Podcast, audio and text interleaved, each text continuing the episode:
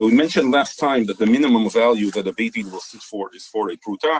We spoke about the different ways to try to calculate the value of a putah and what the Gemara says on it, and now we will see in the tour uh, the halachot on this. So the tour says in Siman Vav, Dayanim Yoshvim al pachot mish'veh p'rutah. So the tour follows the explanation of the Rambam that it's referring to sitting to judge a dispute. They will not sit for a dispute of less than the putah.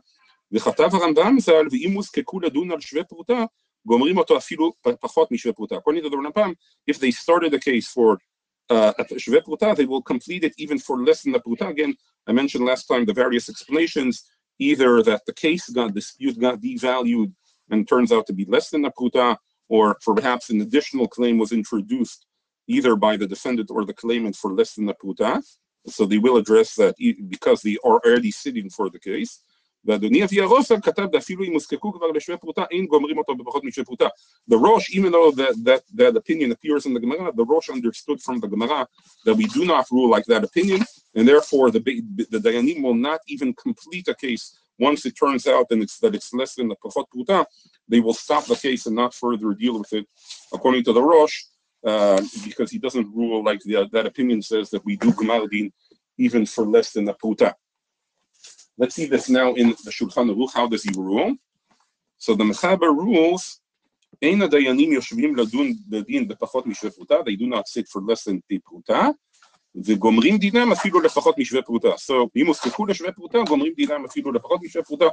In other words, the Mechaber rules like the opinion of the Rambam that the Dayanim do complete the case. If they started out for more than a p'rutah, they will complete the case even for less than a p'rutah.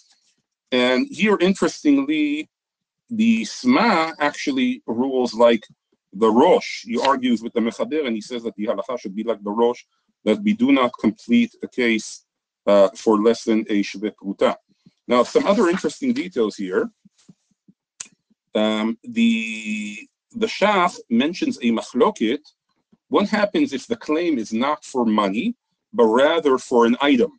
In other words, the claimant is not claiming a specific amount of money, but rather he claims an item that that person owns him or belongs to him, but that item is valued at less than a shveh p'rutah. So he brings two opinions on that. One opinion says, however,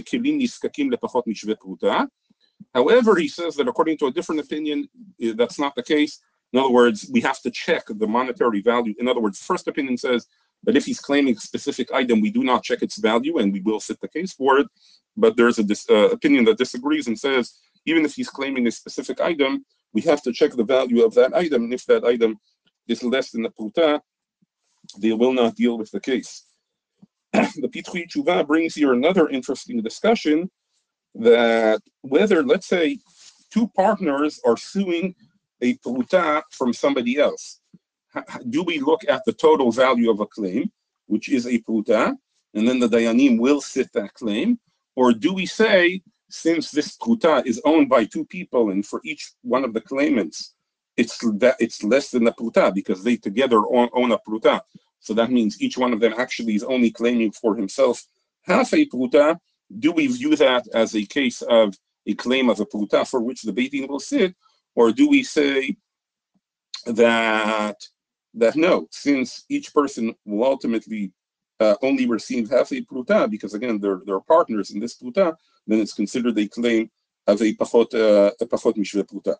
Okay, so that's another uh, interesting uh, discussion, um, how we look at uh, how we look at the claim. Do we look at the, the claim, the total claim, as one claim, or do we sort of look at, at look at it as, you know, attributing when when two people are claiming together? Do we attribute half the claim to one and half the claim to the other?